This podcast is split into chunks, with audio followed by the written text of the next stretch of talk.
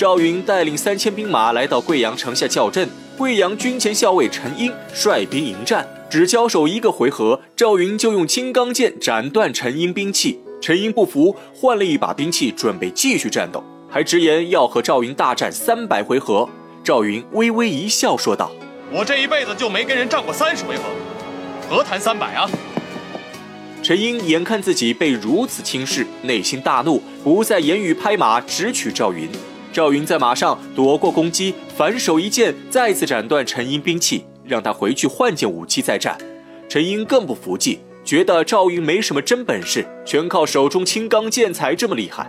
赵云一听，不怒反笑，表示自己不用青钢剑，要让陈英看看真本事。陈英内心一喜，以为自己终于有机会了。殊不知，用起枪的赵云才是真正的无敌。陈英抡起两只大锤向赵云攻去，行至赵云身前，陈英手中锤子却突然伸长一截，破空飞出。原来锤子里面暗藏机关。赵云临危不惊，手中长枪一横，便将锤子反正回去，顺势一枪刺出，直捣黄龙。陈英忙用手中双锤招架，却被赵云挑飞一只锤子。陈英孤注一掷，将剩下一只锤子脱手砸下赵云。赵云一勒坐下白马，白马直立而起，躲过一击。陈英手段用尽，自知不是赵云对手，拍马逃离战场。赵云在后面紧追不舍，眼看陈英越跑越快。赵云一拍白马，白马似有神一般腾空飞起，跃至陈英身前。陈英只能拔剑迎战，只一回合，陈英就被赵云一枪打落马下。要说陈英也真是一条好汉，不像邢道荣一样贪生怕死，居然宁死不降。赵云想起诸葛亮的嘱托，把陈英放回贵阳，让他转告太守赵范早日归降刘备。说完，便拍马离去。陈英回到贵阳后，已被赵云武艺和人品折服，当众劝说赵范归降刘备。赵范却是个死心眼，不愿将贵阳拱手相让，想要继续对抗刘备。陈英便带着其他将军兵见赵范。此时场上有一贼眉鼠眼的将士，此人姓鲍，名龙，是赵范最为器重的心腹。暴龙狡诈无比，诡计多端，当面当起了和事佬，劝说赵范归降。将陈英等人哄走之后，暴龙小眼一转，却是想出一条恶毒之计。赵范假意投降，将赵云骗进贵阳城中。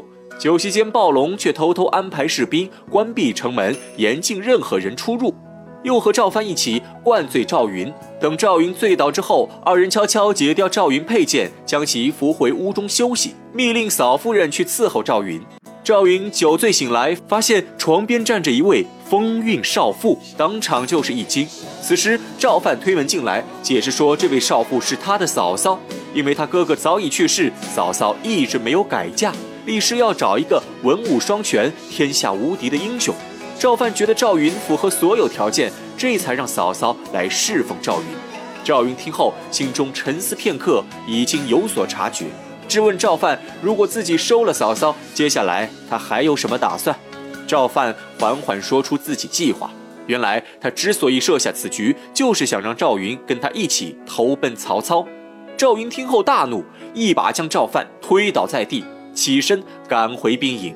谁知推门一看，暴龙带着几十位长枪甲士已经将屋子团团包围。赵云丝毫不惧，赤手空拳和对方站在一起。赵云瞅准时机，夺下一杆长枪，有枪在手，赵云气势更足。长枪使得出神入化，周围士兵虽多，但无一人能突破赵云枪尾。一旁的暴龙想拿着青钢剑上前助战，不料剑还没有出鞘，就被赵云一枪挑飞空中。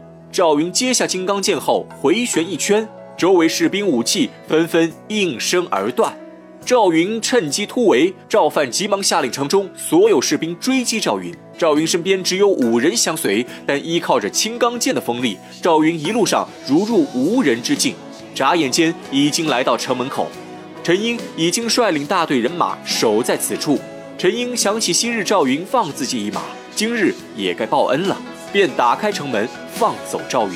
消息传到赵范耳中，赵范知道计划失败。和暴龙准备弃城而逃，不料赵云早已率兵入城，将赵范抓个正着。再说刘备这边，正在营中和诸葛亮商议军情。关羽从荆州赶到，请命出战攻取长沙。诸葛亮故意用张飞和赵云激他，直言张飞和赵云都只带三千兵马就拿下零陵和贵阳，但长沙有老将黄忠兵精粮足，建议关羽带六千兵马前去。关羽心中不服，自认要强过赵云、张飞，决定只带五百士兵去攻取长沙，还愿意立下军令状。诸葛亮微微一笑，提起华容道关羽立军令状的事，关羽面色发红，自知理亏。但关羽争强好胜，不愿服输，仍坚持只带五百兵马，心中已决定要靠此仗一雪前耻。刘备只能无奈答应。关羽告辞离去。欲知后事如何，且听下回分解。